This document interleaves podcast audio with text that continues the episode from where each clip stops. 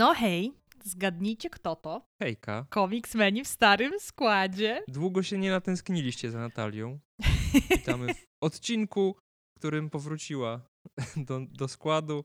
y, Po to, w sumie to nie wiem, czy, czy, to, czy to są miłe okoliczności,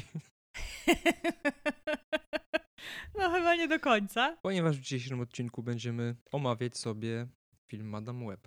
Ale zanim to zrobimy, Najlepszy film tego roku. No. na razie rok trwa niecałe dwa miesiące, więc to jest pierwszy film tego roku, który widziałem, więc rok zacząłem bardzo dobrze. Ja w sumie, u mnie to chyba też był pierwszy film, który widziałam tegoroczny. Bo widzia- tego samego dnia widziałam jeszcze Anyone But You, ale no Anyone But You u nas wchodzi w marcu, ale specjalną premierę miał w grudniu. Więc no tak jakby on jest... Ja zawsze mam problem, jak pod koniec roku robię jakieś zestawienia i najczęściej właśnie tak jest z filmami, że nie wiem, najlepsze filmy 2023 roku i dajmy na to jest jakiś film, który debiutował jeszcze w poprzednim roku w Stanach i ja na przykład widziałam go na pokazie prasowym jeszcze w poprzednim roku, a u nas wchodził dopiero w kolejnym i tutaj nigdy nie wiadomo do końca jak klasyfikować te filmy. Chyba polską premierą ja bym klasyfikował. No Dobra, niby z przechodząc założenia do, się powinno, ale no tak. Nie da się ukryć, że wróciłaś. No jak tam, bo ty jesteś, bo ty jesteś totalnie na świeżo, Tak, tak. bo byłeś dzisiaj, Ale, ale ja, zanim, mnie poczekaj, poczekaj, zanim przejdziemy, tydzień. to jeszcze dwie rzeczy. Skoro już jesteś, to wykorzystajmy to do końca. No, Co sądzisz o dwóch y, dużych informacjach związanych z MCU, które w tym tygo- tamtym w sumie tygodniu... trzech. Bo Właśnie to ja tak pamiętałam o tym, żeśmy o tym pogadali i zapomniałam, że w sumie dobrze jest na wstępie o tym pomówić niż później. Trzy rzeczy, bo dostaliśmy e, obsadę Fantastycznej No.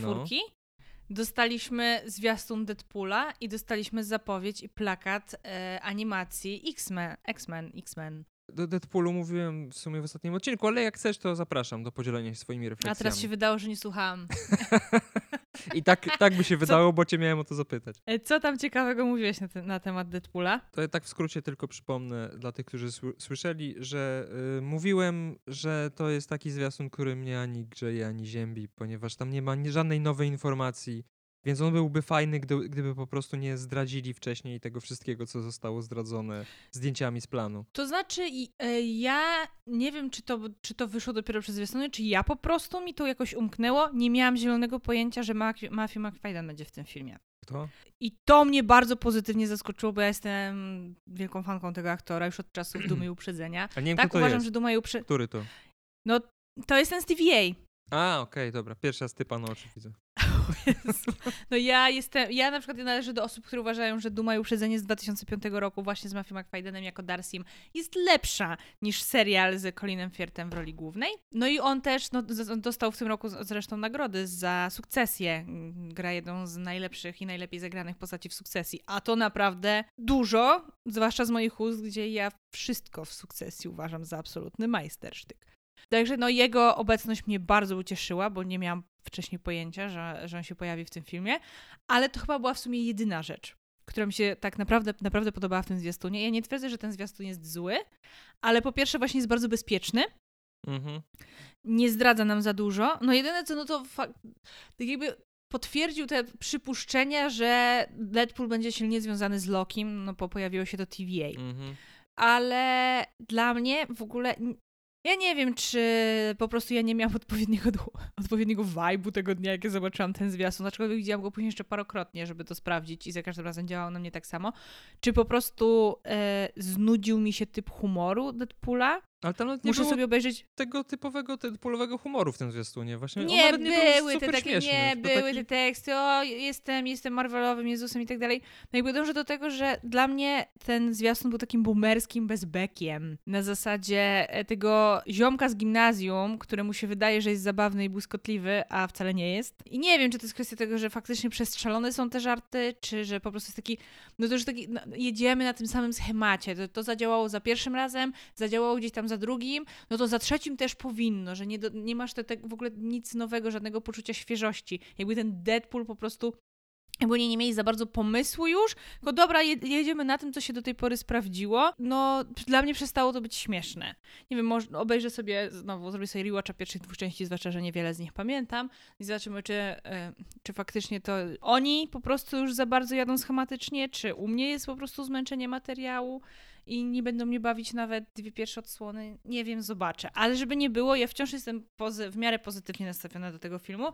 W sensie takim, że nie nastawiam się na Bóg wie co. Ja nie mam oczekiwań wobec tego filmu, ale jestem do niego nastawiona entuzjastycznie. W sensie nie podchodzę na zasadzie takiej, że a, kolejny Marvel. I tak przecież nic z tego już nie będzie.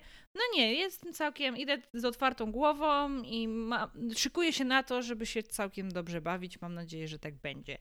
Nie spodziewam się też już Bóg wie jak górnolotnej produkcji superbohaterskiej, no bo wiem, jakie mam podejście do MCU. No, znaczy dla mnie to jest, boję się, że to będzie film w stylu ponowne No Way Home. Tak, znaczy ja obstawiam, że on taki będzie, ale no ja jestem fanką No Way Home, także no nie wiem, no zobaczymy, zobaczymy. Ja, znaczy ja mam przeczucie, że to będzie trochę takie No Way Home, czyli taki fanserwis i to już nawet wręcz celowo przesadzony, ale że gdzieś tam on popchnie to uniwersum do przodu w sensie fabularnym. A ja myślę, że to jest kręcenie się w kółko i robienie dobrze fanom, którzy pamiętają filmy sprzed 20 lat. Dobra, nieważne. D- Drugi podpunkt naszego przydługiego wstępu, czyli obsada fantastycznej czwórki. O Pedro Pascalu już chyba mówiliśmy jakiś czas temu, bo to były plotki, No ja które się potwierdziły. No ja nie jestem, ja nie jestem zachwycona tym Nie? castingiem. Uwi- nie, ja uwielbiam, ja uwielbiam Pedro Pascala, ale on po pierwsze pasuje mi do roli Rida Richardsa, przynajmniej do mojego wyobrażenia na temat Rida Richardsa, jak pięść do nosa.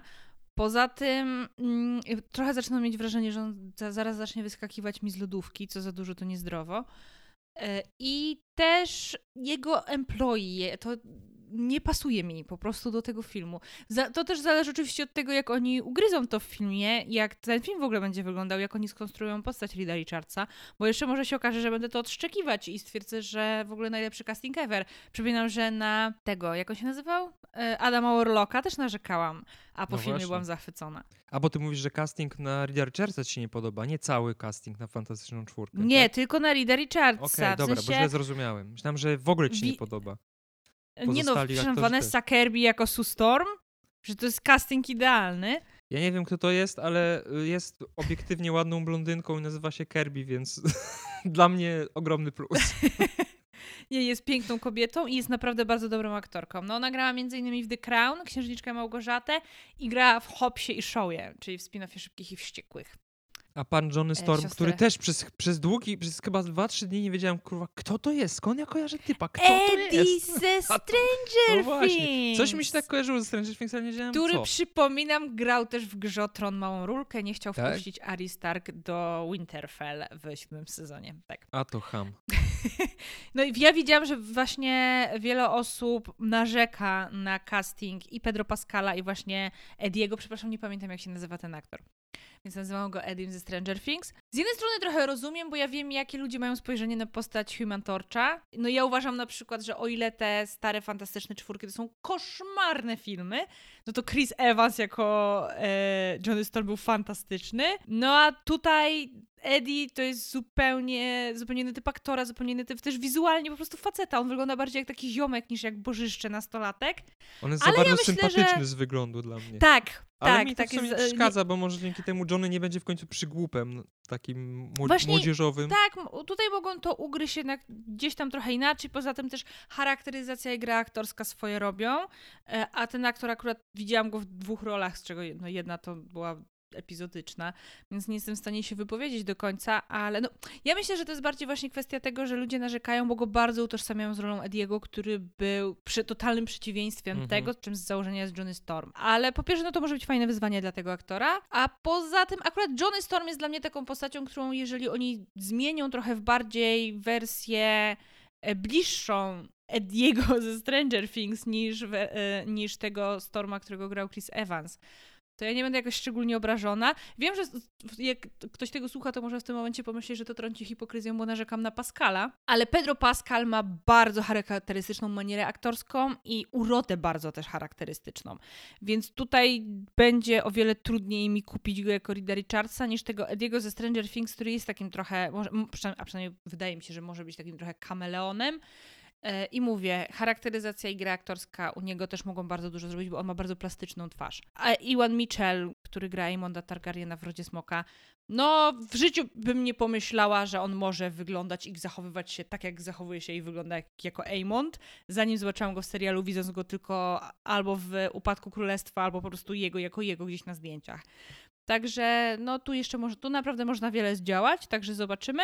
Nie zachwycił mnie ten casting w tym przypadku, to przyznaję, ale nie narzekam jakoś bardzo. No i pan który też nie pamiętam, jak się nazywa, przepraszam. Pan, który też myślałem, że niby go nie znam, z, z czymś mi się kojarzył, po czym też odkryłem, że znam z Punishera. Tak, co, znaczy ja w ogóle ja, go, na, ja go widziałam. E, komplikuje trochę Tak, ten właśnie, a do tego zaraz, tak, kanon. do tego zaraz przejdziemy. Serial do tego zaraz przejdziemy.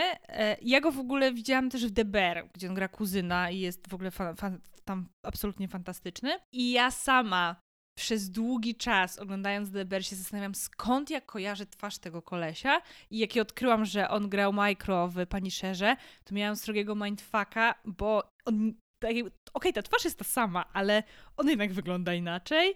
E, no i to też właśnie, to też wskazuje na to, że jest aktorem kamelonem. No i też mnie zaczęło trochę zastanawiać w takim razie, no to co z tym kanonem? E, no bo z jednej strony, no w zasadzie chyba oficjalnie to jest potwierdzone, że pani tak. Sher należy do kanonu MCU przez przez to, że na Disney Plus tak funkcjonuje. Powiem więcej, podobno e... nawet na planie Born Again został ostatnio widziany y, pan, który grał pani Shera w Netflixie, więc... Ale to to akurat, że e, Frank się pojawi w Born Again, to już dawno były te pogłoski. No a poza tym, no mamy przecież pani Sher. John Bernard ma wrócić jako Punisher. Tylko tutaj była zawsze kwestia tego, e, czy te wydarzenia z seriali Netflixowych w ogóle uznajemy za... że w ogóle je uznajemy, tak? A no teraz przy okazji e, premiery Eko wyszło na to, że tak uznajemy.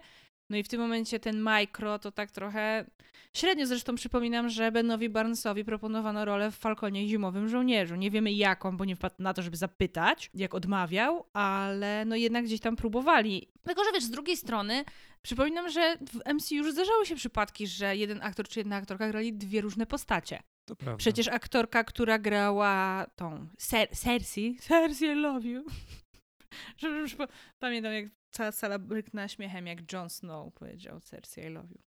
No i ona przecież grała wcześniej w Kapitan Marvel i to no, ona nie tak. jest jedynym tego typu przypadkiem. Mama więc, Petera no ja Quilla też grała w Kapitanie Ameryce. Tak, i w ogóle ostatnio odkryłam, że ona była żoną sama Claflina, czyli jednego z moich największych kraszy, e, Finika z Igrzysk Śmierci. E, bo oglądałam jakieś chyba wywiady właśnie z premiery drugiej części Igrzysk Śmierci i on, no, i on tam stał z nią, jak udzielał wywiadu. No tak, skąd ja kojarzę tą kobietę? I nagle patrzę, o dzień dobry, mama Starlorda. Jaki ten świat mały. Taka anegdotka. Ale wracając to, bo ja myślę, że oni po prostu postanowili zignorować fakt, że on grał też w Punisherze. Zresztą tutaj będzie miał prawdopodobnie cały czas y, zupełnie inną twarz, więc też szczególnie tak. do tego uwagi nie trzeba będzie przykładać, że to jest ten sam aktor. Dokładnie, ale uważam, że on pasuje. I to z tego, co widziałam, to ten casting się cieszy w sieci bardzo dużą popularnością. Bo właśnie widziałam na TikToku taką śmieszną sklejkę, że była Vanessa Kirby i właśnie pan Micro, którego imienia nie pamiętam, jako że tak, wygraliśmy, ale jakim kosztem? I przy tym, ale jakim kosztem był Pedro Pascal i Eddie ze Stranger Things. No cóż, no wszystkim, wszystkim dogodzić się nie da. Ja uważam, że to jest, wciąż uważam, tak jakby patrząc całościowo, jest to całkiem niezły casting. Mogą coś fajnego z tego ugrać. No zobaczymy. Ja się na tą fantastyczną, fantastyczną czwórkę jakoś wybitnie nie nastawiam, ale no cóż, no zobaczymy, no. No jeszcze ponad rok nam został. Ja się wypowiem, A... jak zobaczę jakiś zwiastun albo coś takiego, bo póki co to po samych aktorach to ja nie potrafię powiedzieć. No dobra, no ale co sądzisz o tym castingu? Nie, no ja nie jestem jakiś obrażony, nie jestem też jakoś super zachwycony. Uważam, że jest przyzwoicie. W sensie akceptuję, jeżeli cokolwiek to zmieni. No ale o Pascalu co sądzisz? Znaczy wiem trochę o co ci chodzi, bo nawet z wyglądu Pedro Pascal nie wygląda na jakiegoś wielkiego inteligenta, najgenialniejszego człowieka świata i tego typu rzeczy. E, może właśnie ale... w ten sposób chcą to ograć, tak? Przełamując stereotypy. No ale on wygląda ogólnie... na albo amanta, albo gangstera, no ale z drugiej strony w The Last of Us grał, no nie grał ani amanta, ani gangstera, a no spisał się fantastycznie. Nie wiem, może to jest kwestia tego, że ja na Pedro Pascala chyba zawsze będę patrzeć przez pryzmat Operyna Martela. E, no i to, że no on ma naprawdę bardzo specyficzną, taką egzotyczną tą urodę.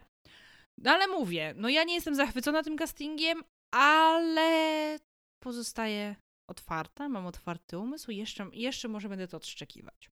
Oby tak było.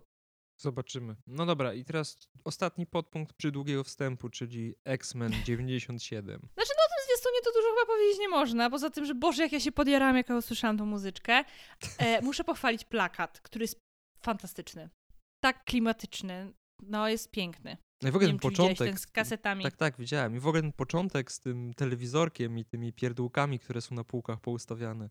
Chociaż i tak mam wrażenie, że jednak to chyba bardziej zadziałało na amerykańskich odbiorców, bo to chyba poleciało ra rano jakoś, nie? Ten zwiastun wyszedł jakoś rano. A z tego co kojarzę, to w niedzielę rano te bajk, ta bajka leciała oryginalnie w latach 90. A Więc wiesz, to była taka pamiętam, kompletna, całkowita y, nostalgia dla ludzi, którzy są w naszym wieku albo trochę starsi. Nie pamiętam, e, kiedy się ukazał ten zwiastun. Bardzo możliwe, że rano, ale no, wygl wygląda to dobrze, moim zdaniem. Ja nie wiedziałem, że czekam tak bardzo na ten serial po tym zwiastunie. I oczywiście tutaj e, wdarło się to, czego nie lubię, czyli nostalgia, ale też widzę, że są pewne zmiany, które nie wszystkim się spodobały. No i tak, ja widziałam trochę krytycznych głosów. Największą zmianą na plus dla mnie jest to, że Storm w końcu jest czarna, a nie wybielona, jak to miało miejsce w oryginalnej Ale ona zawsze miała, ona zawsze miała chyba taką trochę ciemniejszą skórę, albo ja po Znaczy, prostu to... tak, miała ciemniejszą, ale w bajce była taka, taka bletsza. Taka Halle Aż będę musiała to później sprawdzić, bo ja ją właśnie, bo ja ją pamiętałam właśnie taką ciemniejszą, ale mówię, ja oglądałam ten serial jako dziecko, ja go nie odświeżałam, więc no może czas najwyższy. Dobrze, Ale też przejdźmy teraz... że wielu ludziom dupsko pękło. No Jeszcze tylko powiem o tym, że wiele ludzi stwierdziło, że to jest teraz to już nie, że kiedyś to było, teraz to już nie ma i że ten serial jest woke. nie wiem, czy, czy, czy widziałaś te głosy. Dla, dla ludzi teraz wszystko jest woke. Znaczy, y, zarzucanie X-Men, to, że są woke, tak jakbym powiedział, że nie wiem, miałbym problem z tym, że ksiądz katolicki wierzy w Boga. No, jeżeli ktoś jest fanem X-Men i nie widzi tego, na czym polega ta seria i komiksowa, i filmowa, i serialowa, animowana od samego początku, no to nie wiem, czego jest fanem tak naprawdę, bo na pewno nie X-Men.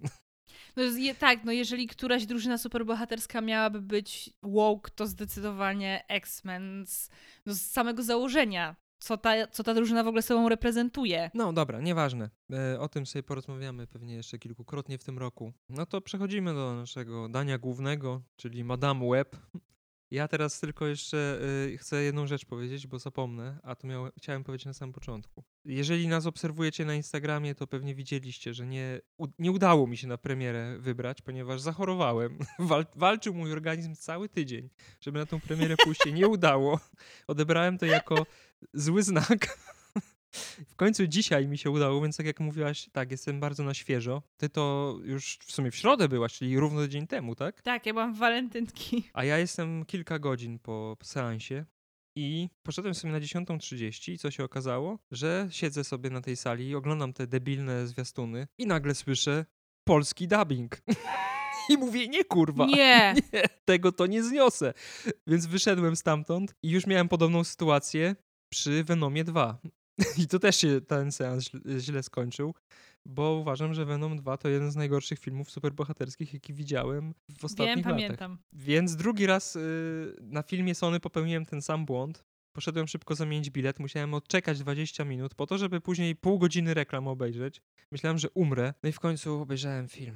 Więc to były dwa znaki, które wskazywały na to, że to nie będzie udany seans. No ja z Michałem z kolei mieliśmy ten problem, bo my sobie zrobiliśmy double feature. W walentynki najpierw poszliśmy na Madame Web, później chcieliśmy iść właśnie na Anyone But You. Tylko problem był taki, że my kupowaliśmy to przez kartę Unlimited, Mhm. a nie możesz kupić na karcie Unlimited, w sensie oni mają to zabezpieczenie, że nie możesz kupić e, biletów na seanse, które się na siebie Tak, nakładają. dlatego musiałem dzisiaj pójść do pani menadżerki i powiedzieć, pani skasuj mi to, bo ja chcę następny seans. Tak nie mógłbym kupić właśnie. No i u nas problem był taki, że my nie mogliśmy kupić e, biletów na drugi film ze względu na to, że Madame Web kończyła się o 22.32, a ten film się zaczynał o 22.30. No i ja, my tłumaczyliśmy pani w kasie, że przecież ten film się skończył, tam lecą już tylko napisy końcowe. My wyszliśmy już w trakcie napisów. Ale no, to ale system no, blokuje. nie oszukasz. No właśnie. I, tak, i to było tak, ale to było tak idiotyczne. No, byłam bardzo niepocieszona i do, tak nie do końca chyba była miła dla tej pani. W sensie pokaz- okazałam swoją dezaprobatę, że jako stała klientka i tak dalej no, powinnam e, być traktowana w lepszy sposób. Powinni mi iść na rękę, a nie odwrotnie, rzu- rzucać kłody pod nogi. Ja chcę tylko pójść na film. No, ale o, ostatecznie obejrzeliśmy Anyone But You, nie powiem jak. Trochę pokręciliśmy, pokręciliśmy, ale poszliśmy. E, no, ale przechodząc do Madame Web. Jeszcze tylko jedną rzecz. Ja się cieszę, że to jest mój jeden z ostatnich prawdopodobnie seansów na kartę Unlimited, z której rezygnuję, bo gdybym miał naprawdę pójść i zapłacić te 20 czy ile tam bilet kosztuje złotych za ten film, to nie byłbym zadowolony. Czyli jest bardzo źle? No, no, mogło być gorzej, ale tak, to będzie jeden z tych y, odcinków, kiedy oboje chyba będziemy mieć negatywne zdanie na temat filmu i tutaj nie będę łaskawy, jak zazwyczaj jestem dla tych, które są przez ludzi źle odbierane. No ale przerwałem. No to zaczynaj. Ty to zaczynaj, zaczynaj. ty zaczynaj. O Jezu, no co mogę powiedzieć? E, Widziałam w sieci, zanim poszłam do kina, że ludzie przepraszali Morbiusa e, za to, że nazywali go najgorszym filmem superhero. E, Ja Morbiusa przepraszać nie będę. Wciąż uważam, że jest filmem koszmarnym, aczkolwiek Madame Web rzeczywiście jest gorsza. Bo podstawowa różnica polega na tym, że Morbius przynajmniej miał jakąś tam fabułę. Madame Web nie Mhm. ma fabuły żadnej. Ten film jakby powstał, z założenia chyba miał powstać po to, żeby wprowadzić tą Julię Carpenter. Tymczasem ten film ma taką dziwną konstrukcję, że ta osta- końcowa scena powinna być w gruncie rzeczy pierwszą sceną filmu. Że to jest do- dopiero na, na samym końcu dotarliśmy do momentu, w którym film jako film powinien był się zacząć, a wcześniej mieliśmy jakieś dziwne origin story, w sumie nie wiadomo czego i nie wiadomo po co, ale w ogóle Dakota Johnson ala Profesor X na samym końcu, to już był taki szczyt cringe'u, że aż śmiałam się w głos, naprawdę śmiałam się w głos. W tym filmie wszystko jest złe. Dosłownie. Każdy możliwy element, wszystko po prostu zostało tak położone na każdej możliwej płaszczyźnie, że naprawdę byłabym gotowa uwierzyć w to, że, że, że to jest celowo, że to jest celowy zabieg. Tak jak napisałam na Filmwebie, że Madame Web to jest The Room gatunku superhero. No właśnie Naprawdę, nie, bo ten- bo The Room przynajmniej czerpiesz przyjemność z oglądania tego filmu. A z Madame Web, y, no ja miałem ochotę, rzadko mi się to zdarza, ale naprawdę gdybym miał taką możliwość, prawdopodobnie bym przewijał niektóre sceny, albo oglądał ten film po prostu na przyspieszeniu razy dwa. Zazwyczaj z szacunku do filmu nie chcę takich rzeczy robić, jak oglądam coś na streamingu na przykład, ale tutaj naprawdę miałem taką ochotę. Strasznie się męczyłem i strasznie się nudziłem. I to jest różnica z Morbiusem, który też uważam, że jest słabym filmem, chociaż dałem mu bardzo słabą Sześć. szóstkę, czyli najgorszą możliwą u mnie ocenę. Traktujcie to jako dwa z minusem, znaczy najgorszą możliwą pozytywną ocenę. Ale Morbius jakoś tak przeleciał, to trwało jak pół godziny, to było takie przyjemne, pyk, Tak, cyk. a Madame to Web wciągnęła w było nieskończoność. wyboistą drogą strasznie taką nieprzyjemną. To się zgadzam. A jeszcze a propos The Room, Więc dlatego dla mnie to nie jest The Room. Jeszcze, znaczy mi bardziej chodziło, ja to nazywam The Room gatunku superhero ze względu na to, że właśnie ten film jest aż absurdalnie zły. Ale różnica dla mnie podstawowa polega na tym, że wiemy, tak jakby wszyscy chyba znamy to, Tomiego Wiseau, znaczy no nie osobiście, aczkolwiek ja bardzo bym chętnie go poznała. Ten film powstał z miłości do kina. Faktycznie nieodzajemnionej, bo kino ewidentnie nie kocha Tomiego Wiseau, ale ten człowiek naprawdę robił to z pasji, z miłości. Wierzył w to, co robi. Tymczasem, tymczasem Madame Web, i tutaj ja widziałam taką opinię na TikToku, z którą ja się w pełni zgadzam, że to nie jest film, tylko to jest produkt. Że e, właśnie na TikToku ktoś to tak opisał poetycko, że właśnie takie potworki powstają w momencie, kiedy korporacja nie, trak- nie lubi nawet filmu. Mhm. Zatrudnia ludzi, którzy nie lubią kina i oni Mhm. tworzą tylko produkt, który ma zapełnić słupki finansowe i to wszystko. I Mhm. dokładnie, i, i to jest dokładnie case Madame Web. Ja się, ja się z tym w pełni zgadzam. Ten film, film, a raczej twór fi- filmopodobny, powstał tylko po to, żeby ludzie poszli do kina i zapłacili za bilety. No tak. Znowu trochę oszukując w zwiastunach, nawet jeżeli zwiastuny były Trochę? kiepskie, to, no to znowu wprowadzili w błąd widzów. To, że wszystkie sceny, kiedy te dziewczyny są w swoich strojach, to są sceny wizji i to, które przelatują przez ekran w ciągu raptem kilku sekund, jest tak chamskim baitem, no chyba dla mnie większym niż ten Michael Keaton, który był w zwiastunie e, Morbiusa, ostatecznie był tylko w scenie po napisach. Bo to jeszcze można, to jeszcze można było gdzieś tam bronić, że no może ogólnie z początkowo miał, to miała być pełnoprawna scena w filmie, ale ostatecznie w wyniku cięć może i tak dalej wylądowała w scenie po napisach. Whatever, to się da jakoś bronić. Ale tutaj to to jest bardziej case filmu, który pokazał Anne de Armas w zwiastunie, tymczasem jej w filmie w ogóle nie było, za co przecież e, był pozew sądowy. No tak, tak. no było to jest bait straszliwy i przeokrutny, chociaż z drugiej strony te ich stroje były tak koszmarne, że, że ja nie wiem, czy my wiele straciliśmy, a jak już przy strojach jesteśmy. No. Sydney Sweeney, nie uważam jej za jakąś wybitną aktorkę, ale ogólnie po, w euforii pokazała, że potrafi zagrać. Plus jest abs- absolutnie jest naprawdę bardzo ładną, bardzo zgrabną dziewczyną. Właśnie z Michałem się śmialiśmy, że mieliśmy walentynki z Sydney Sweeney, bo w Anyone But You, czyli w tym filmie, na którym byliśmy po Madame Web, ona gra główną rolę. I jaka to, to jest taki przepaść. komedia jakaś?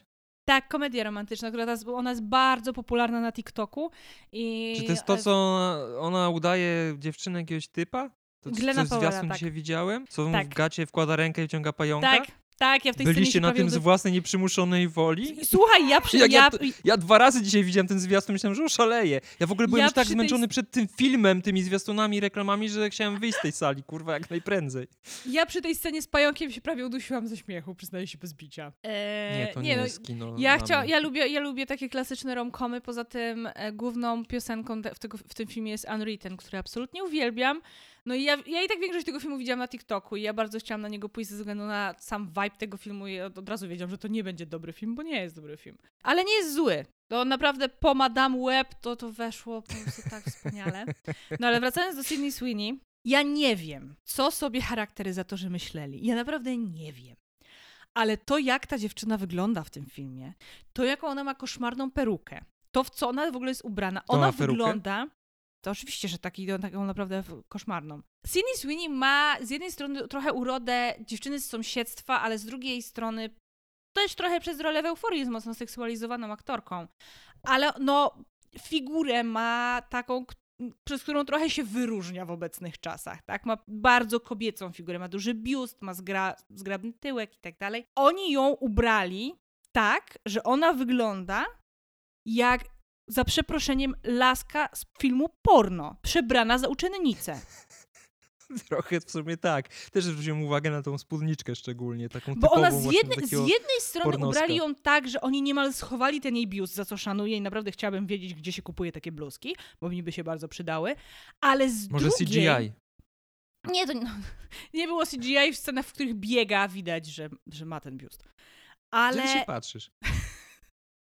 Jestem w ogóle to jest kobietą, więc niesamowite. mogę. Wiesz, że ty mi uświadomiłaś, że ona ma duże cycki? Ja nigdy w życiu nie, nie zwróciłem, w sensie ja jej nigdzie nie wiedziałem po co tym filmem, ale jakby gdzieś tam w mediach istnieje, więc widziałem jej zdjęcia i nigdy nie zwróciłem uwagi na, na to, że ona ma duży biust. Więc gdzie ty się patrzysz, Natalia? Wiesz co, bo nie oglądałeś Euforii. Nie oglądałeś Euforii w Euforii.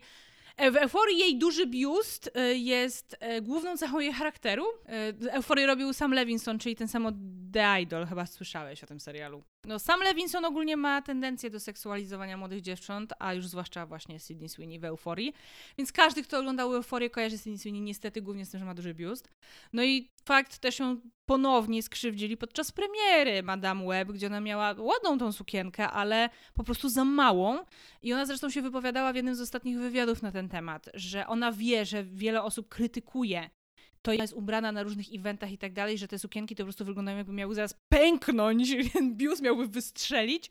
No i to jest właśnie niestety problem branży modowej, bo to nie jest tak, że ona decyduje o tym, w co ona się ubiera, ona ma charakteryzatorów i tak dalej i oczywiście ma e, współpracę z różnymi e, projektantami, którzy po prostu jej wysyłają te sukienki, które ona ma założyć na tę premierę. I niestety ni- nikt, żyjemy w 2024 roku, a nikt nie bierze pod uwagę faktu, że to jest dziewczyna, która jest drobna i szczupła z dużym biustem. Tak jakby, jak już powiedziałam, naprawdę mało, jesteś jedną z nielicznych chyba osób, które słyszały o Sydney Sweeney i nie kojarzą jej z dużym biustem, co jest bardzo krzywdzące i straszne.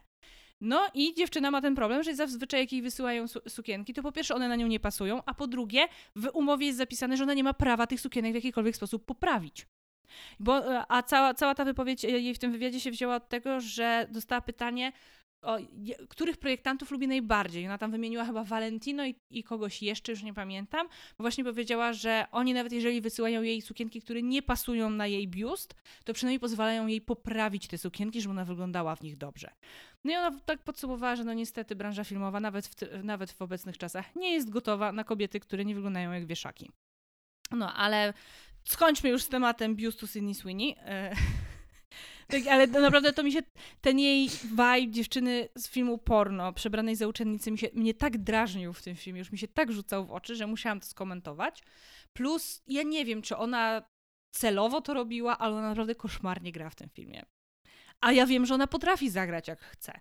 I to też nie była wybitnie trudna rola, także ja naprawdę nie wiem, co tu się stało. E, jak już jesteśmy przy grze aktorskiej, to mm, wypadałoby skomentować główną bohaterkę.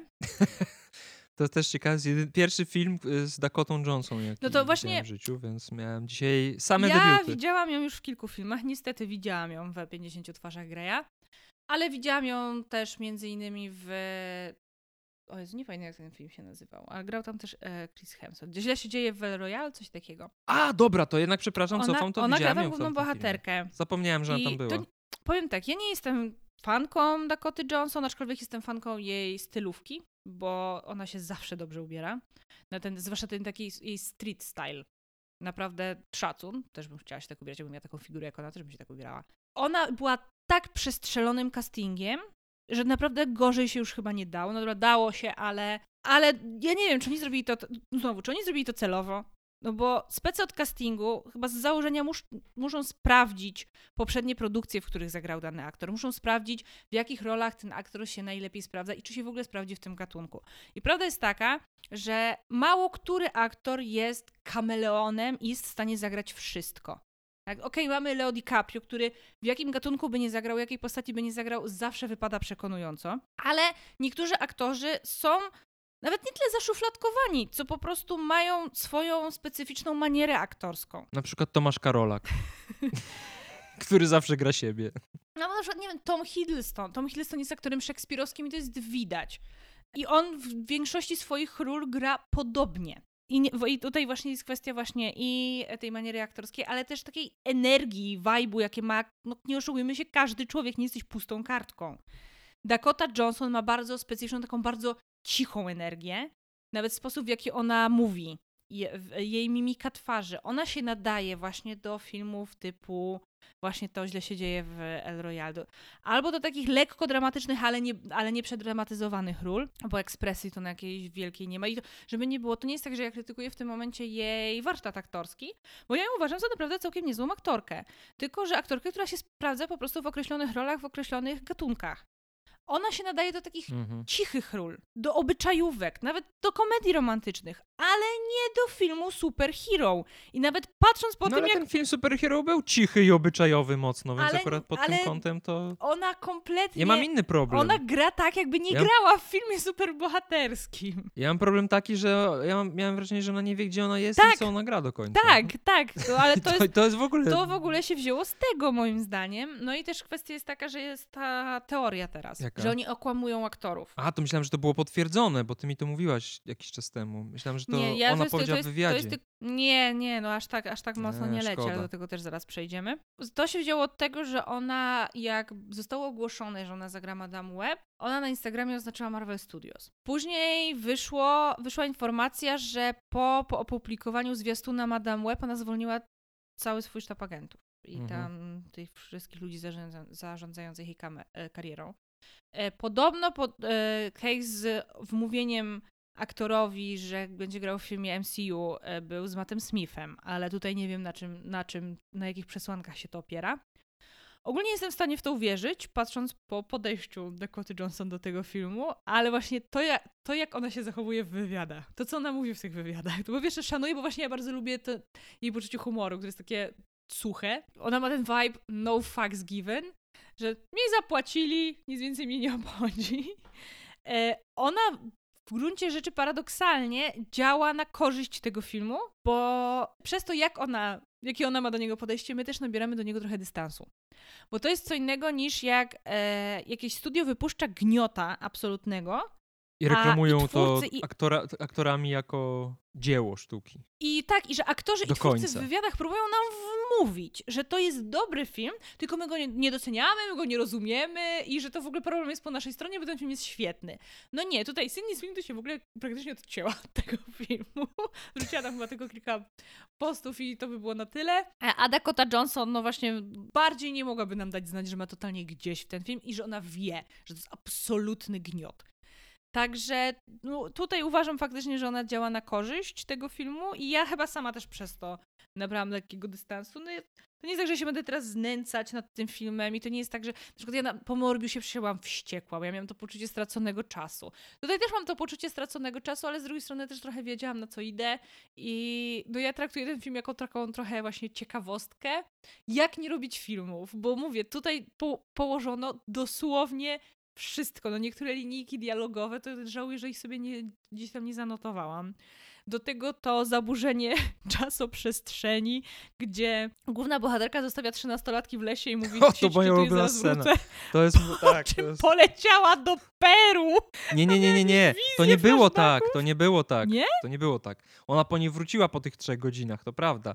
Co nie zmienia faktu, że cała scena była idiotyczna, czy cała ta sytuacja była idiotyczna. A, dopiero po tym, jak wjechała ja, tak, taksówką w tak- knajpę. A, to dopiero ja to po za... tym stwierdziła, że w sumie to ona przecież poznała tego typa na zdjęciu z pamiętniczka matki i ona A, teraz okay, musi dobra, jechać. To zwracam nie, nie, nie. honor, ale z drugiej strony. Ale pasowałoby to do tego filmu. To teraz tak, żałuję, tak, ale trochę żałuję, bo przynajmniej, bo to mnie przynajmniej, bo to mnie naprawdę bawiło, że ona zdążyła w tym czasie polecieć do Peru, a one tylko zjeść burgera i zatańczyć na stole. Nie, jakaś tak głupi ten film szkoda, nie to był. No naprawdę no szkoda. szkoda. Właśnie dlatego dla mnie to nie, nie jest no, The Room. Room. The Room superbohaterskim to jest Wonder Woman 2 dla mnie. To, to jest film, w którym nie oglądasz i mówisz, co kurwa tu się dzieje w ogóle? I to jest tego typu A, i tam grał przecież Pedro Pascal. Tak, grał Pedro Pascal, pana, który chciałby zostać kamieniem magicznym.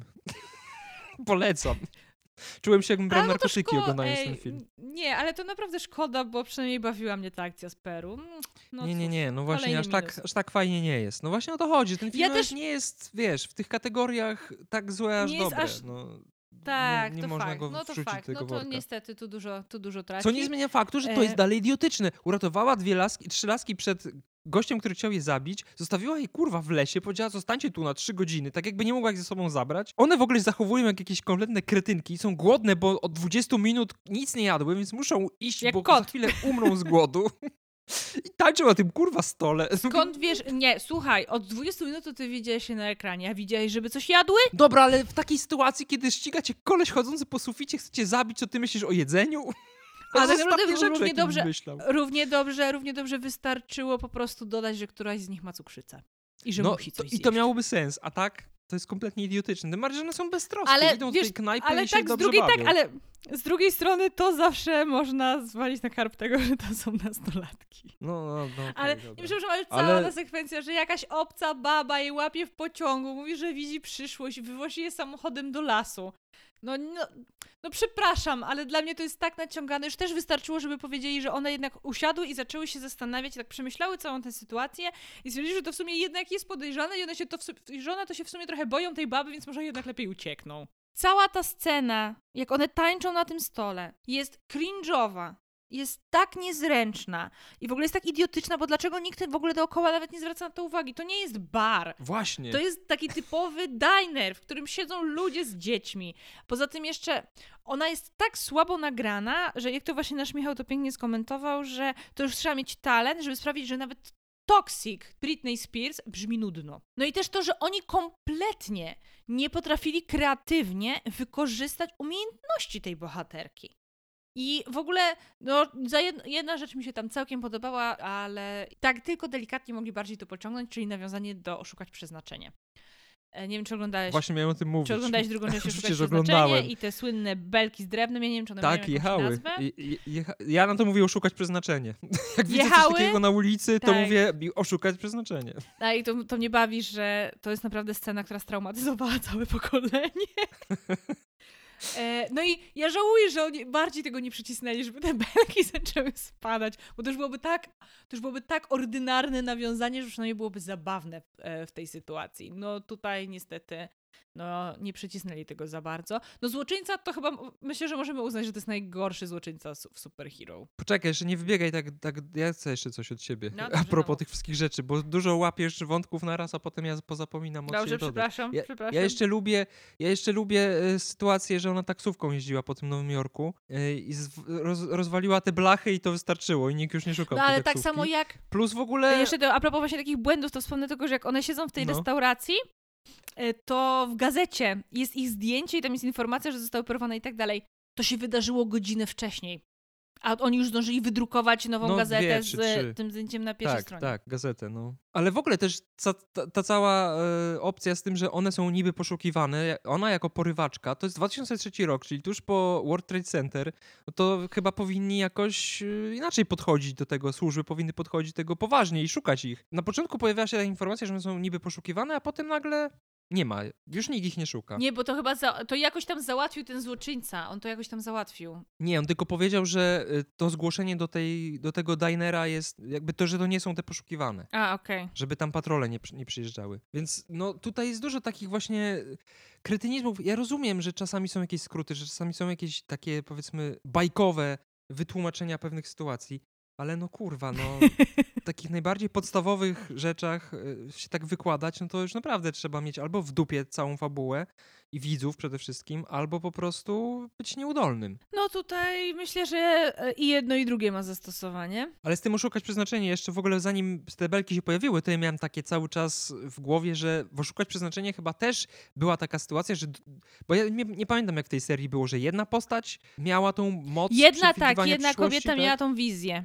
Tak, I- jedna osoba miała tą wizję i zatrzymywała, zmieniała bieg wydarzeń. Ale mam wrażenie, że tam dość szybko się, zorientowali, że w sensie ta, ta osoba szybko się zorientowała, że ma taką moc i dzięki temu może ocalić ludzkie życia, prawda? Bo tutaj przez pół filmu. No tam masz... była dosłownie ta, była dosłownie sytuacja, że oni byli na drodze i o, ta dziewczyna zo- zobaczyła całą tą sekwencję, jak e, tych wszystkich wypadków i tak dalej, i tak dalej. I później ona nagle jest w tym samym momencie na samym początku. I ona od razu zajarzyła i zaczęła zatrzymywać No właśnie. ludzi. To jest, to jest naturalna reakcja właśnie. tak naprawdę takiej sytuacji. A tutaj pół filmu masz podprowadzkę, co to za tajemnicze moce, co się z nią dzieje, co ona widzi.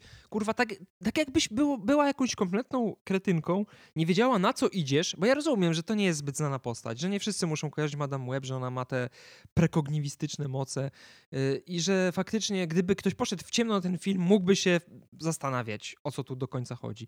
Ale no kurwa mać, przecież to jest, takich filmów było już, podejrzewam, kilkanaście, jeśli nie więcej. Był taki serial, jak byłem mały, o typie, który widział przyszłość, dostawał gazetę z przyszłości jakby i każdy odcinek polegał na tym, że on musiał wydarzenie z tej gazety odwrócić w bieg zdarzeń po to, żeby się ono nie wydarzyło. Więc tego typu rzeczy istnieją pop- w popkulturze, to nie jest nic nadzwyczajnego, a tutaj po prostu to jest, to jest szkoła tych starych filmów superbohaterskich. Gdyby ten film wyszedł w 2003 roku, myślę, że nie byłby tak hejtowany jak, jak teraz. Bo nie wiem, czy zwróciłaś Bardzo uwagę na możliwe, to, no. że zawsze te filmy, które wprowadzały jakąś postać, traktowały odbiorców jak Idiotów. ludzi, którzy żyli pod kamieniem i kompletnie nie wiedzą, kim jest Spider-Man, kim jest Hulk, więc pół filmu pierwszej części jakiejś serii to było takie wprowadzenie i dokładne wytłumaczenie, że ten ma takie moce, że tak zdobył te moce. Tak, dlatego wszyscy byli tak zachwyceni, że MCU postanowiło olać origin story Petera. Tak, i w ogóle ge- generalnie na tych origin story, sto, stories raczej się nie skupiają, tylko to jest często tak po prostu rzucone. No,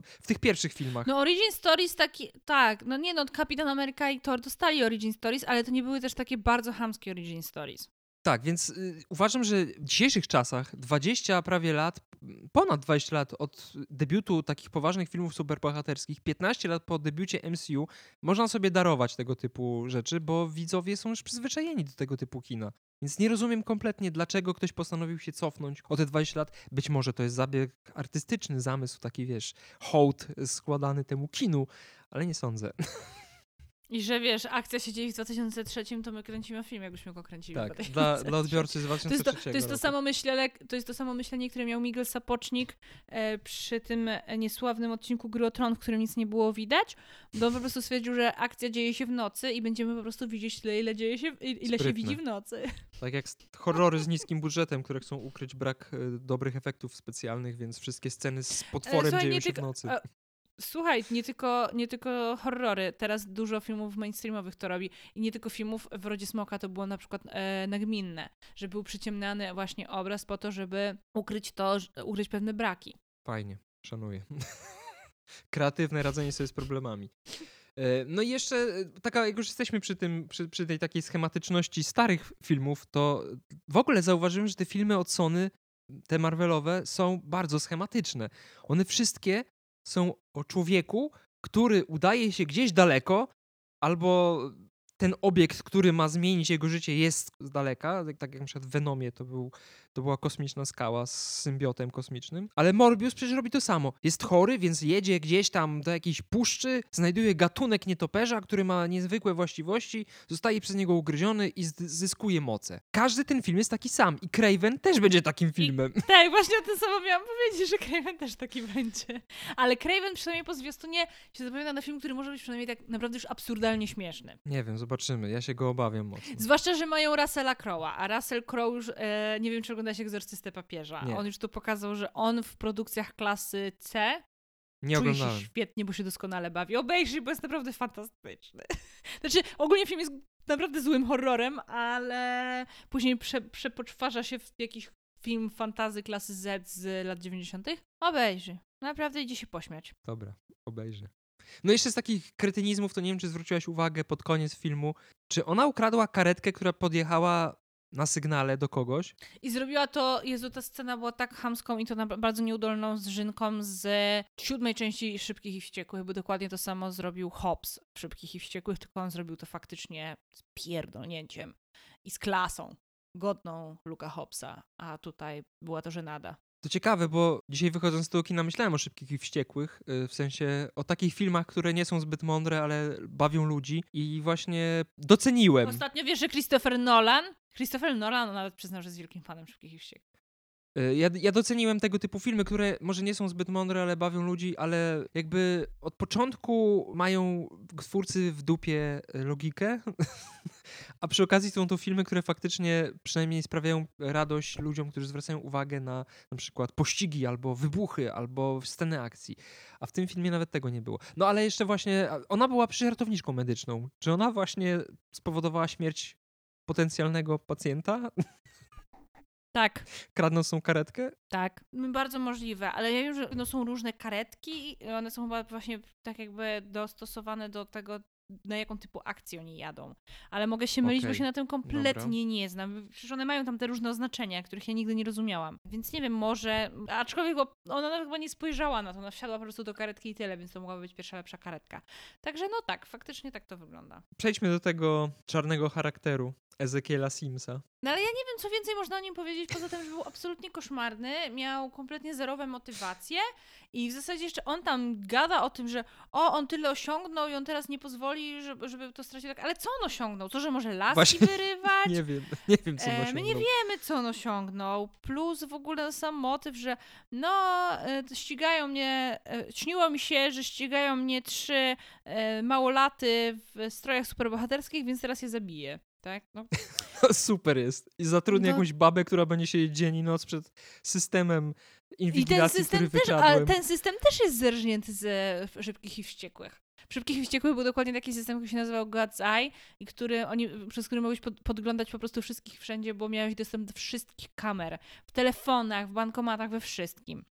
Więc to też zostało zerżnięte. No i w ogóle, no, ja nie wiem, czy ty to zauważyłeś, ale tutaj w ogóle kwestie, które wypowiada ten aktor, nijak się mają do jego ruchu ust. Tak, że zauważyłem. To... Właśnie się zastanawiam, tak. czy on nie jest dub dubbingowany. Że to zostało, nie, to zostało po prostu, on do, tak jakby dogrywał, nie wiem, to ma jakąś swoją profesjonalną nazwę, której teraz niestety nie pamiętam. On po prostu dogrywał te swoje kwestie już w postprodukcji i to zostało po prostu bardzo, bardzo źle nałożone. Nawet tego im się nie chciało dobrze zrobić. Ja też zauważyłem chyba błąd w tłumaczeniu, bo one w pewnym momencie mówią keep your head down, a po polsku było napisane głowa do góry. Ale nie wiem, czy, czy, czy dobrze przeczytałem. Okej. Okay. Więc nawet to zostało zjebane. Nie no, mówię, to byłabym w stanie gdzieś tam uwierzyć, gdyby mi ktoś powiedział, że ten film został celowo tak położony, bo dla mnie to jest niebywałe, że w, ta, w 2024 roku wychodzi film, który ma taki budżet, jest od takiego studia i on wygląda w ten sposób.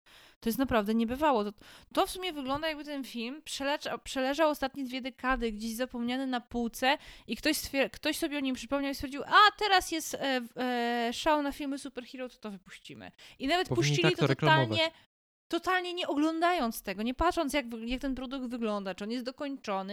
Nie, dobra, lecimy jak jest. No, a jeszcze w ogóle, końcówka scena, jak ona wykorzystuje już taki ten potencjał tej swojej mocy i ratuje każdą z tych dziewczyn oddzielnie. To to wygląda jak z filmu familijnego, jak ona się pojawia, jak tak trochę jak duch. I tak jakby, o, już ci, już ci pomagam i tak dalej. To wygląda z jakiegoś filmu familijnego z lat 80. Znaczy tam Duszek dużo jest takich dziwnych rzeczy, Ta, ale ta, faktycznie jest coś w tym. Ale mm, w ogóle oprócz tego, że tam jest chaos f- yy, fabularny, scenariuszowy i wiele rzeczy tam się kupy w ogóle nie trzyma, to nawet nie jest na ślinę klejone, to się w ogóle nie trzyma kupy. Mhm. To też jest chaos gatunkowy. Też masz takie wrażenie, że ten film sam nie wie, jakim gatunkiem chce być. Bo ten film nie jest filmem superbohaterskim. Ale tam są jakieś momenty obyczajowe. Tutaj nagle jakieś fragmenty jak z komedii dla nastolatków głupiej, takiej z Polsatu. Tu nagle jakiś niby dramat, bo ten kurwa jedenny wątek z matką, ten, ten niby pogłębienie psychologii głównej bohaterki jest tak nieudolnie zrobiony. No okropne to jest po prostu pod praktycznie No i każdym ma też względem. chwilami właśnie taki vibe filmu ze styku science fiction i fantazy e, z lat 80 90 który leci o 15 na Polsacie w niedzielę. No, Polsat to jest moim zdaniem słowem kluczem. Ja w ogóle pamiętasz, jak mówiłem po zwiastunie Madame Web, że dla mnie ten zwiastun wygląda jak pornoparodia albo serial CW. Mhm. To po obejrzeniu tego filmu doszedłem do wniosku, że to jest pornoparodia serialu CW, która leci na Polsacie. O, jakie piękne podsumowanie. No z, tym seria- z tymi serialami CW widziałam sporo porównań. No i tutaj ja się nie zgodzę, ponieważ proszę mi szanować niektóre seriale CW. Nieironicznie Pamiętniki Wampirów są jeden z moich ulubionych seriali. Fa- Pamiętniki Wampirów są z 2009 roku. Ten serial trąci cringe'em na kilometr e, i zwłaszcza, że on, to jest, ten, to jest ta produkcja o wampirach, która nie tylko jest e, teen dramą, z, gdzie mamy wątek miłosny, tylko on to faktycznie próbuje ocierać się o horror. Są momenty, kiedy nawet się to udaje, a są momenty, kiedy to właśnie trąci taką trochę parodią horroru, takim trochę nieporadnym horrorem, ale to wciąż ma jakąś tam klasę. Ma ten swój klimat, ma ten swój vibe i to wszystko się jakoś tam ze sobą trzyma i ja ten serial bardzo cenię i bardzo go lubię. Więc e, Madame Web, porównywanie w ogóle Madame Web do produkcji spod szyldu CW jest obrazem. Zwłaszcza, że The CW wypuściło też Supernatural, które też należy szanować. Mimo, że no je, są, to, są to produkcje klasy C. Z tym chyba się, nie, nikt się nie będzie kłócił, prawdopodobnie nawet ich twórcy.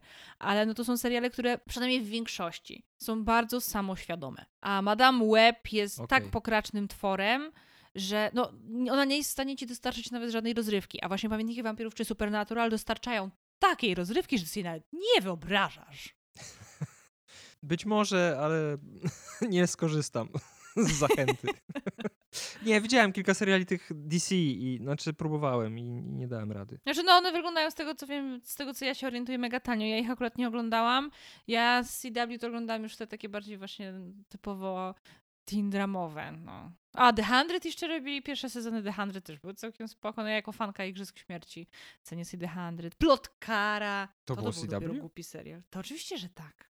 To ten widziałem. Prawie cały. Plot Przez to, że. Dorotka, Dorotka to oglądała i ja czasami nie wierzyłem, co się dzieje na ekranie, aż się No wciągałem ten w serial jest tak absurdalny, ale on jest tak piękny w tym swoim absurdzie, że on im bardziej się staje absurdalny, tym mi się bardziej podobał.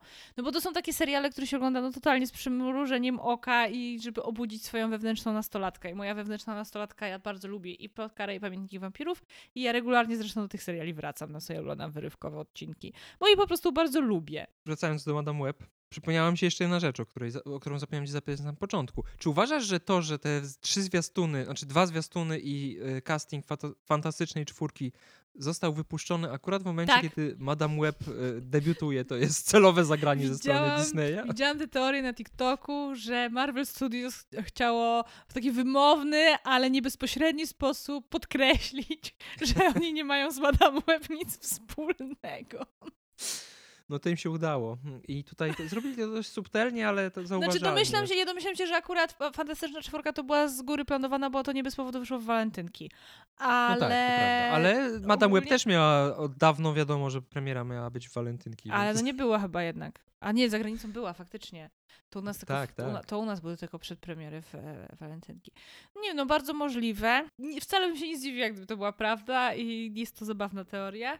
I ja prawdopodobnie na miejscu Kevina Fajkiego zrobiłabym dokładnie to samo, bo naprawdę jest wiele osób, które nie rozróżniają że Mar so Marvel Sony to nie jest MCU. Plus właśnie jeszcze jedna kwestia. No. Czy ichniejszy Peter Parker to jest Tom Holland? no właśnie też się nad tym zastanawiałem. Bo to się po pierwsze nie spina kompletnie czasowo, bo skoro tutaj w 2003 roku e, matka Petera urodziła Petera, to Peter w Civil, w Civil War musiałby mieć maksymalnie 13 lat. No to A masz odpowiedź nie na miał. pytanie. Chociaż myślę, że oni to zrobili tak po prostu, żeby właśnie... Ale nawet to zrobili chujowo. Bo wiesz, można grać Ale właśnie Spider-Manem w tym filmie na różne sposoby. A oni to robili tak, jakby nie chcieli powiedzieć słowa Spider-Man, nie chcieli powiedzieć, jak ma na imię tak, ten bo właśnie bratanek Bena. ja do tego dążyłam, że dlaczego oni tak, oni, oni się tak czaili wokół tego i w końcu to imię nie padło. Ja się zastanawiałam, czy przypadkiem oni, to nie jest tak, że oni nie mogą tego użyć, ale z jakiej paki, skoro no,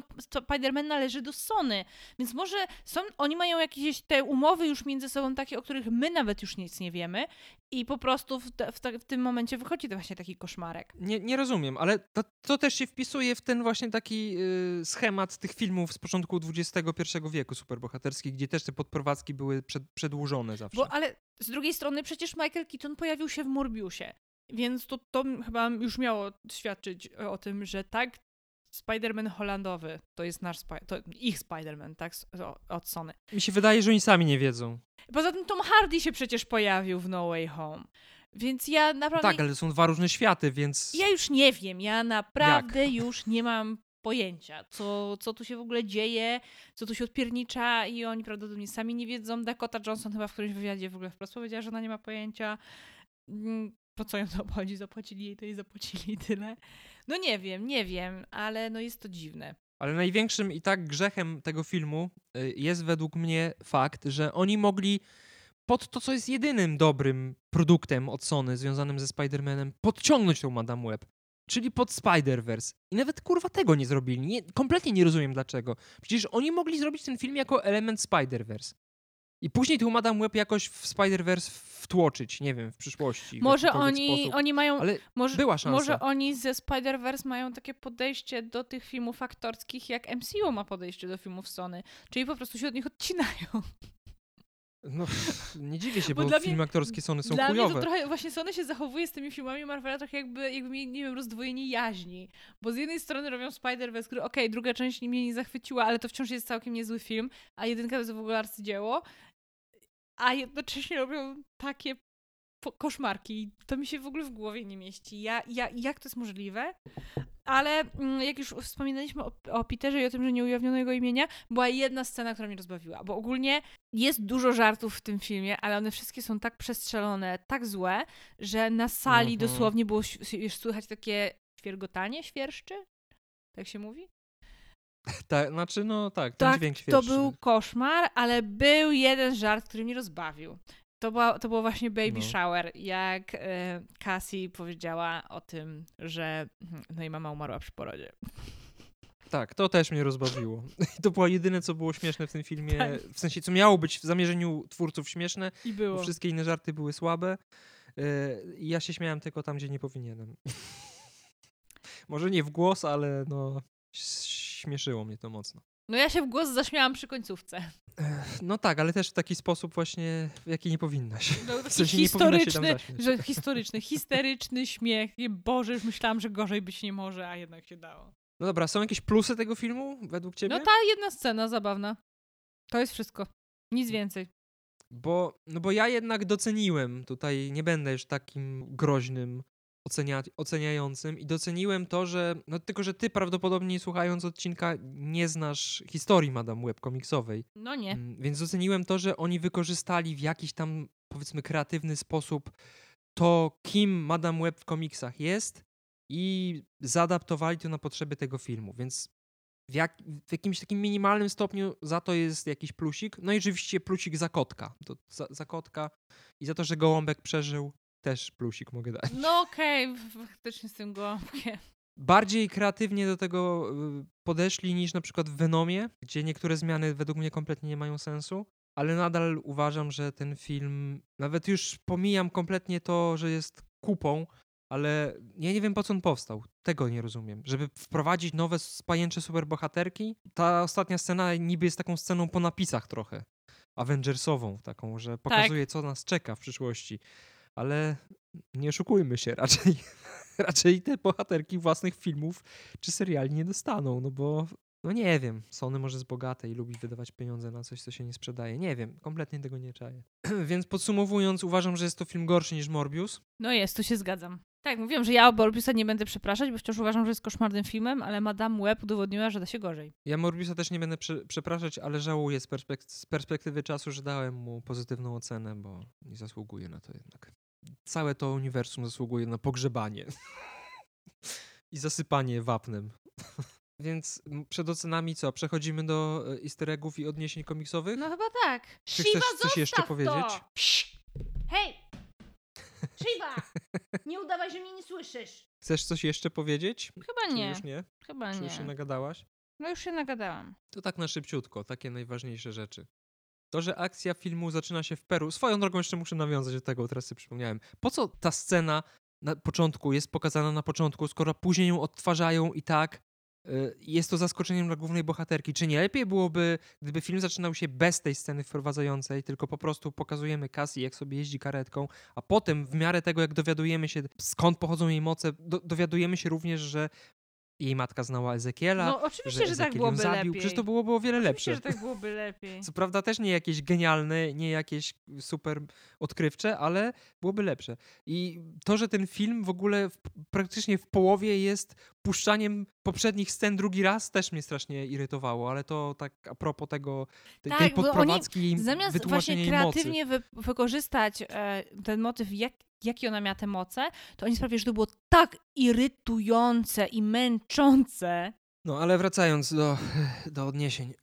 Peru. To, że to się działo w amazońskiej dżungli nie było bez znaczenia. I to, że był tam młody Ezekiel, który nie wiem dlaczego się nie zestarzał w tym O filmie. właśnie, to też jest ciekawe. Oni Przez tam mu 30 dodali lat. kilka siwych włosów i to by I- było na tyle. Dlaczego ten pająk żył 30 lat? Pająki nie żyją 30 lat, nawet z supermocami prawdopodobnie. No ale dobra, nieważne. W każdym razie w komiksach Ezekiel udał się, w poszukiwaniach pajęczej mocy udał się między innymi do amazońskiej dżungli, gdzie również zdobył w niezbyt przyjemny sposób y, te moce, w sensie niezbyt przyjemny dla porządku świata, który się na niego obraził i postanowił go ukarać, ale o tym mówiłem w poprzednim odcinku, więc nie będę tutaj się zagłębiał. Mimo tego, że muszę powiedzieć, że tak zmarnować tą postać, to jest naprawdę kurwa dramat, ponieważ Ezekiel Sims w komiksach jest postacią fantastyczną i wspaniałą. Jest tak nieoczywistym, czarnym charakterem, który w sumie do końca ja nie jestem w stanie traktować go jako czarny, czar, czarny charakter. Jestem wkurwiony głównie z tego powodu, że tak zaszlachtowali tą postać, bo można było zrobić randomowego jakiegoś typa, który po prostu chciał mieć pajęcze moce i tyle, a no, to niby to jest oparte na komiksach, ale w najgorszy możliwy sposób zostało to zrealizowane. Ale nie powiem, że jestem zaskoczony, bo wiedziałem, że tak to będzie po zwiastunach. Więc geneza Ezekiela też się teoretycznie zgadza, tak z grubsza, ponieważ też właśnie doko- dokonał świętokradztwa e, i tą po- posiadł tą moc w e, sposób taki, w który nie powinien. Ludzie pająki też e, w komiksach się pojawiają. Mi się najbardziej tutaj to skojarzyło z historią, którą Ezekiel opowiada Spider-Manowi o pierwszym człowieku pająku, Kłaku Ananzim, takim mitycznym trochę typie, który był człowiekiem pająkiem i stał się bogiem pająkiem. To, że Cassie nosi ten czerwony płaszczyk również nie wzięło się z kosmosu, ponieważ w komiksach, kiedy Julia Carpenter została nową Madame Web, bo tutaj bardzo pomieszali wątki komiksowe, to właśnie w takim czerwonym płaszczyku występuje od tego momentu. Fakt, że Ben Parker, czyli wujek Petera, był w wojsku, również w komiksach się pojawił. No i ta miłość, którą Ben poznał, wiadomo, że oczywiście chodzi o ciocię May. Nie wiem, czy zwróciłaś uwagę na to, kiedy Ezekiel uwiódł tą panią agentkę rządową, to na klacie można było zauważyć bliznę. No i komiksowy Ezekiel również taką bliznę posiadał, tylko że było to związane z, ze zdobywaniem mocy pająka, ponieważ on brał udział w rytuale, który wymagał skaleczenia się i upuszczenia własnej krwi. Tutaj ma tą bliznę kompletnie bez, bez powodu. Kostiumy i moce tych wszystkich Spider nastolatek z grubsza się zgadzają, powiedzmy. Tak samo jak zgadza się to, że Ezekiel tutaj pojawił się w pewnym momencie na boso i w takim rozchaustanym y, garniturze bez kostiumu. Nie wiem, jak on ten kostium zakładał, nie wiem skąd go wyciągał, nie wiem w ogóle po co ten kostium nosił, ale w komiksach Ezekiel kostiumu nie miał. Był po prostu panem biznesmenem, który mając pajęcze moce biegał sobie po Nowym Jorku bez butów e, w, garniturku rozgogolaszonym. Oczywiście Mary i Richard Parkerowie, czyli rodzice Petera Parkera i taka sugestia, że być może podobnie jak w komiksach Richard Parker również jest agentem tajnym i to, że go nie ma podczas porodu syna jest związane z tym, że jest na jakiejś misji. Ten system inwigilacji, o którym mówiliśmy, też w komiksach się pojawia. W momencie, kiedy Julia Carpenter jest Madame Web, ma podobny system y, i za jego pomocą hakuje pewną szemraną firmę i obserwuje praktycznie całe zachodnie wybrzeże. Motyw ścigania ludzi obdarzonych pajęczymi mocami bardzo często pojawia się w historiach tych bohaterów, o czym wspominałem w poprzednim odcinku, bo jest taką ścigającą postacią czwarta Spider-Woman, jest Morlun, jest Shatra, są e, członkowie rodziny, rodziny Cravena, więc wiedziałem, że ten wątek zostanie jakoś tam przemaglowany przez twórców filmu, bo to był punkt wyjścia moim zdaniem do budowania tej całej historii. Nawet fakt, że Ezekiel zainteresował się tymi nastolatkami, co prawda w filmie chciał je zabić, a w komiksach e, raczej ratować e, jedną nastolatkę o pajęczych zdolnościach, czyli Silk, też w komiksach się pojawia. W pewnym momencie Mati mówi, że ma wujka Johna. Nie wiem, czy, czy zwróciłaś uwagę, czy, czy, czy, usłyszałaś to, kiedy on to mówi. Oczywiście chodzi o Jamesona, który e, w komiksach jest również jej wujkiem. No i ty wspomniałeś o Julie Carpenter, ale to nazwisko tutaj nie pada w tym filmie, tylko pada nazwisko Cornwall. A, faktycznie, no faktycznie. To jest, to jest panieńskie nazwisko Julie Carpenter z komiksów. Ania Corazon jest najmądrzejszą z tej trójki.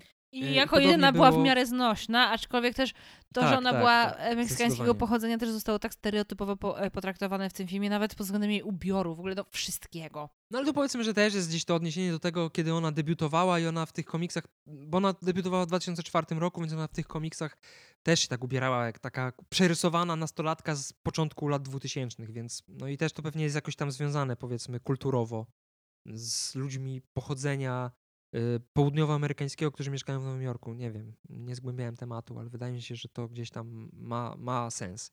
W każdym razie, mm, tak samo jak w komiksach też jest najmądrzejszą z tych Spider nastolatek.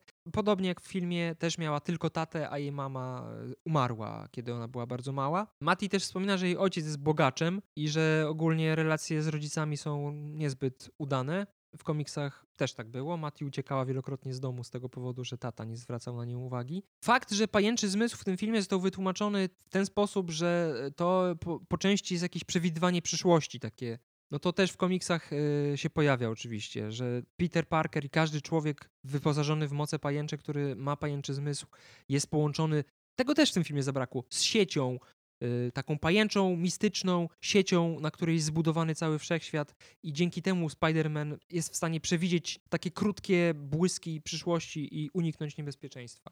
Madame Web jest w tym filmie chora na miastenie. Komiksowa Madame Web jest postacią słynącą z tego, że jest to starsza, sparaliżowana, niewidoma kobieta. Więc tutaj to zostało troszeczkę odwrócone i tutaj widzimy ją w akcji, zanim staje się tą sparaliżowaną, niewidomą kobietą. To, że Cassie potrafiła wykorzystać swoje moce do tego, żeby wejść na astral plane, jak to się mówi? No, że zmieniła się w ciało astralne. To też Julia Carpenter, która została Madame Web, potrafi. Zresztą Madame Web teoretycznie też to robiła, ta oryginalna Cassandra Web. No i ten kostium Madame Web z samego końca, czyli taki czerwony strój. Tutaj, no nie wiem, to wygląda dziwnie. Mi się to kojarzy z jakimś takim pornoskiem, jakoś takie, jakieś takie Dużo w tym filmie, dużo aspektów tego filmu kojarzy się z pornolem. Komiksowa Madame Web też miała czerwony kostium, ale była taka suknia w kształcie mi się to kojarzy trochę z takim plemnikiem albo prezerwatywą. W sensie to była taka suknia, gdzie nie ma tej dziury na nogi, nie? Tylko jest taki koniuszek zaszyty. Więc miała taki czerwony kostium i, i czerwone okularki, ale nie takie wielkie, tylko takie małe, czerwone, okrągłe okularki.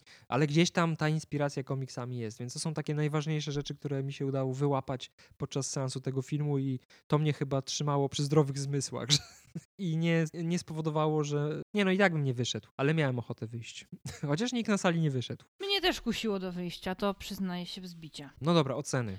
No, no chyba nie będziesz zdziwiony ode mnie 1 na 10. Okej, okay, ja nie będę aż tak. Domyśliłam się tego.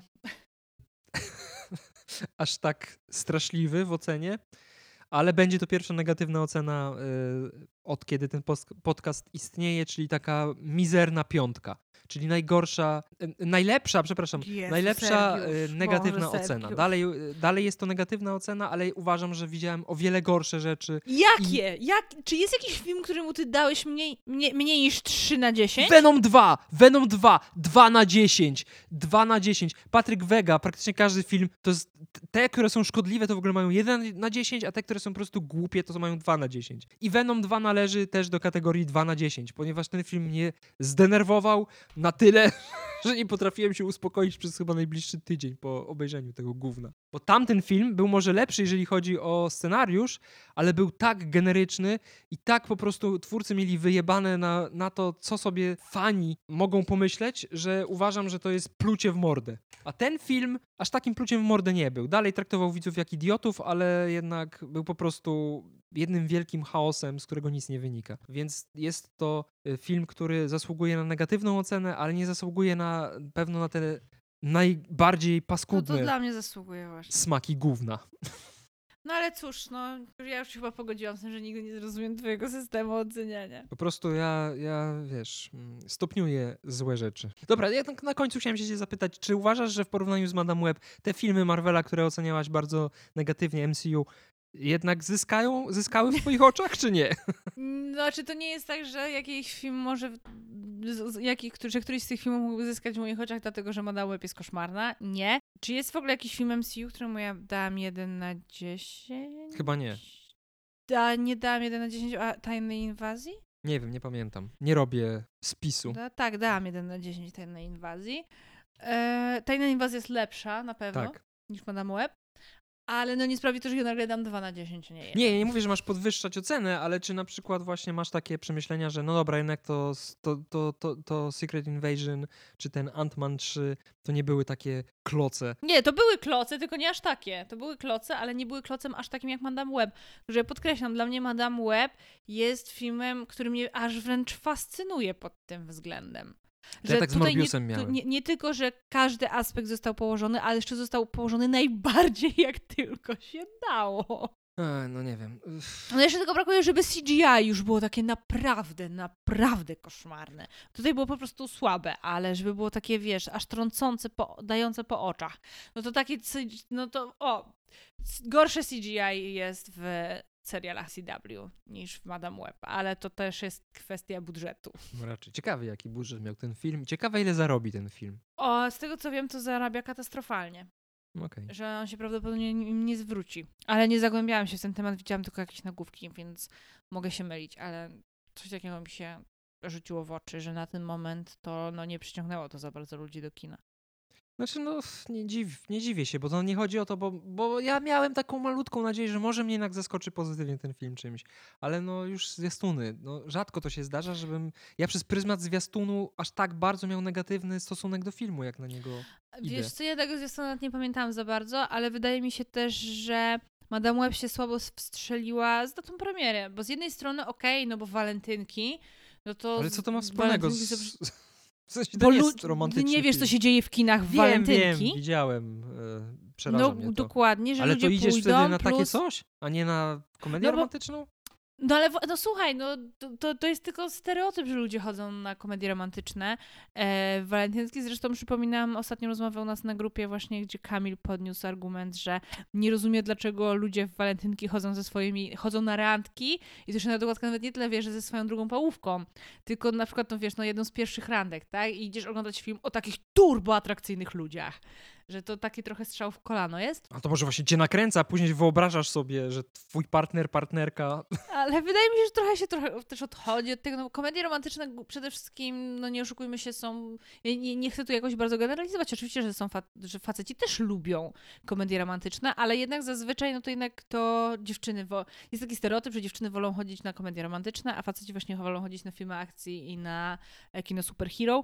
Więc wydaje mi się, że tutaj to miała być taka trochę przeciwwaga i, i ze względu na e, podział płciowy, że tak to ujmę, ale też po prostu ze względu na fakt, że no to, e, to, że ma, to, że Pandora i inne sklepy do tej pory twierdziły, że kobiety nie oglądają Marvela, że to tylko faceci oglądają e, filmy superbohaterskie, to też nie jest prawdą. Ja doskonale rozumiem, że ja jak gdybym miała iść na randkę w te walentynki, to też bym wolała pójść na Madame Web niż na Anyone But You. No a poza tym, no też komedie romantyczne się bardzo wyprzedają, bardzo szybko się wyprzedają w walentynki, więc nawet e, po prostu z braku laku na, be, na bezrobiu jak ryba, idziesz po prostu wtedy na to, na co są bilety. Ale to kwestia po pierwsze, że na Anyone But You jest aż taki hype. Po drugie, teraz jest w kinach, e, do kin wprowadzane są albo lecą już w Stanach od dłuższego, od jakiegoś czasu filmy, które są nominowane do Oscarów. Także no, w tym momencie ja, gdyby nie fakt, że nagrywamy ten podcast, to bym nie poszła od razu na Madame Web. Właśnie, ja zapomniałem, miałem od tego zacząć, że ja byłem w szoku, kiedy ty zaproponowałaś, że to będzie ten film, bo ja byłem przekonany, że ty go po prostu olejesz. Bo taki w sumie z założenia był plan, ale później stwierdziłam, nie no dobra, nagrajmy. Nawet na zasadzie właśnie hate watchingu i później pogadania sobie o tym. No ale mówię, no w tym momencie Madame Web miała dość sporą konkurencję, jeszcze zwłaszcza, że teraz zaraz do kin wejdzie Duna, która je kompletnie już zabierze jakiekolwiek resztki widzów, które mogła złapać. Także no moim zdaniem trochę się nie wstrzelili z premierą. No będzie śmiesznie, jeżeli ten film się nie zwróci. Ciekawe, czy ktoś po y, randce na Madame Web miał udany wieczór później później w łóżku. Słuchaj, wiesz co, jest sporo osób, którym, które się nawet całkiem nieźle bawiły na tym filmie. Rozmawiałam z Kamilem, który był u nas gościnnie w podcaście. E, właśnie pisał że zabiera, że zabiera swoją lubą na to do kina i czy, czy ma się spodziewać w pierdzielu z jej strony za to, że ją tam zabrał. Ja napisałam, że tak, ale później już e, dał mi e, update, że nie wcale nie było tak źle i bawili się całkiem dobrze. Także no pozdrowienia dobrze. Kamil, jeżeli nas słuchasz. Pozdrowienia. No ja Dorodce nie proponowałem, ja jej nie proponuję niektórych filmów MCU, a co dopiero Madame Web. No cóż Dobra, no. pogadaliśmy sobie. Pogadali, pogadali. To co, teraz słyszymy się przy premierze Deadpoola? To od ciebie zależy. Czy coś będzie wcześniej? Z filmów nie będzie niczego wcześniej, ani seriali chyba. A z seriali? No poza... Bo ten rok zapowiadali chyba pięć seriali? Poza kreskówką X-Men nie, nie ma żadnego aktorskiego. A czy ty słyszałeś o tej wypowiedzi Christophera Nolana, który stwierdził ostatnio, że filmy Marvela uratowały kino? Nie, nie słyszałem, ponieważ ja od jakiegoś czasu jestem kompletnie nie na bieżąco, jeżeli chodzi o newsy filmowe. Tak, po, e... Nie znam nowych premier, nie wiem, co jest nominowane do Oscarów. Nie, nie jestem już w tym, w tym świecie od, od kilku miesięcy. Christopher Nolan powiedział w wywiadzie, reżyser, który podkreślam, jest w tym roku nominowany za najlepszą reżyserię do Oscarów i w ogóle no, jego Oppenheimer zgarnął 13 nominacji do Oscara, co jest prawie rekordem. Są tylko trzy filmy, które zgarnęły 14 nominacji. O jednym z nich jest La La Land o zgrozo. No i e, Chris Nolan powiedział w wywiadzie, że, że uważa, że filmy Marvela uratowały kino, po, przez pandemię, że jak wychodziliśmy z pandemii, to wtedy sobie myśleliśmy, dzięki Bogu, za film Marvela. Ja się trochę z tym nie zgadzam, ale tak jakby to już inna kwestia. To Top Gun Maverick rozwalił naj, największą robotę. Nie wiem, nie śledzę wyników finansowych, ale to jednak jest biznes, więc no jednak te filmy... ale wszystko... filmy Marvela tak jakby no dość no, ale słabo sobie radzą. Ludzie czekali bardzo na filmy Marvela. No. Tak, ale whatever. Po przerwie pandemicznej. No ale powiedział też, powiedział też, że casting casting, obsadzenie RDJ'a roli Tonego Starka jest jednym z najważniejszych ruchów castingowych w dziejach kina, który dość mocno zdefiniował współczesne kino rozrywkowe. No, I Coś tutaj muszę jest. przyznać, że się trochę zgadzam, tak, tu się trochę zgadzam. W ogóle cała ta wypowiedź po prostu wzięła się z tego, że zaczął chwalić RDJ'a, który no przecież ma nominację do Oscara w tym roku za rolę w jego filmie. Mhm. I to był pierwszy raz, jak z nim grał. I on tam zresztą się wypowiadał, że on chciał odczekać kilka lat, aż ten Tony Stark trochę zejdzie z tego RDJ'a, żeby go obsadzić. Także, no tu się akurat co do RDJ'a się trochę zgadzam. Co do tego Marvela to tak nie do końca, ale szanuję, że teraz jeden z tych takich, no, bardziej szanowanych, popularnych reżyserów powiedział coś przez co temu Martinowi Scorsese i e, Coppoli pewnie gabcie pospadały, bo powiem, co oni gadali. Czy ja lubię podejście właśnie z takich no, bardziej cenionych reżyserów typu właśnie Nolan czy Tarantino. Ja lubię ich podejście do kina, które jest takie totalnie bez nadęcia, że właśnie, nie wiem, Nolan nie ma problemu z tym, żeby powiedzieć, że lubi szybkich i wściekłych. Czy Tarantino, który jak go zapytano chyba o, o na ulubiony film chyba 2019 roku, nie, najlepszy film, jaki zobaczył w danym roku, to Przypominam, że 2019 rok był naprawdę potężnym filmowo rokiem, a on wymienił w ogóle jakiś film, była pełzająca śmierć z Kają Scodelario. To, jest to, coś, to rekiny w piwnicy, tak? To jest coś takiego survivalowego, taki, ja, ja, ja to nazywam te filmy taki typowy blockbuster z 2010 roku. No ale tak jakby no Tarantino się bardzo podobał, powiedział, że ten film był dokładnie tym, czym miał być i się świetnie sprawdzał w swoim gatunku i tak dalej. Ja szanuję za takie wypowiedzi.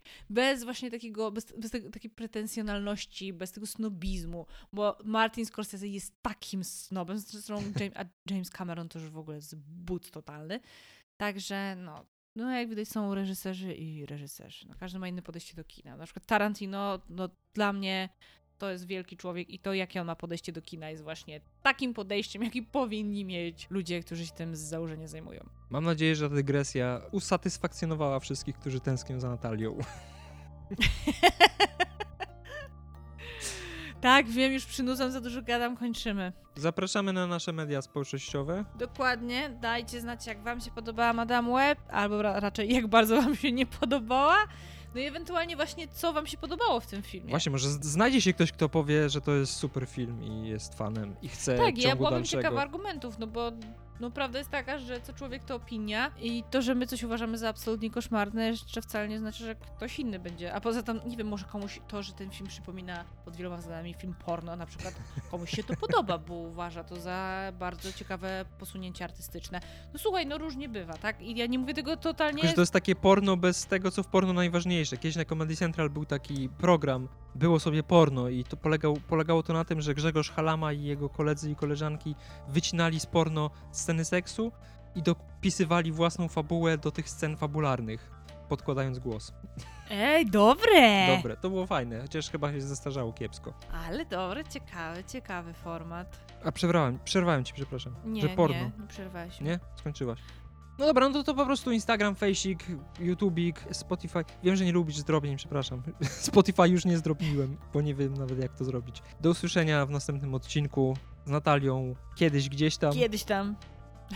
Do usłyszonka. I trzymajcie się ciepło. Pozdro 616. Pozdro 616, papa. Pa.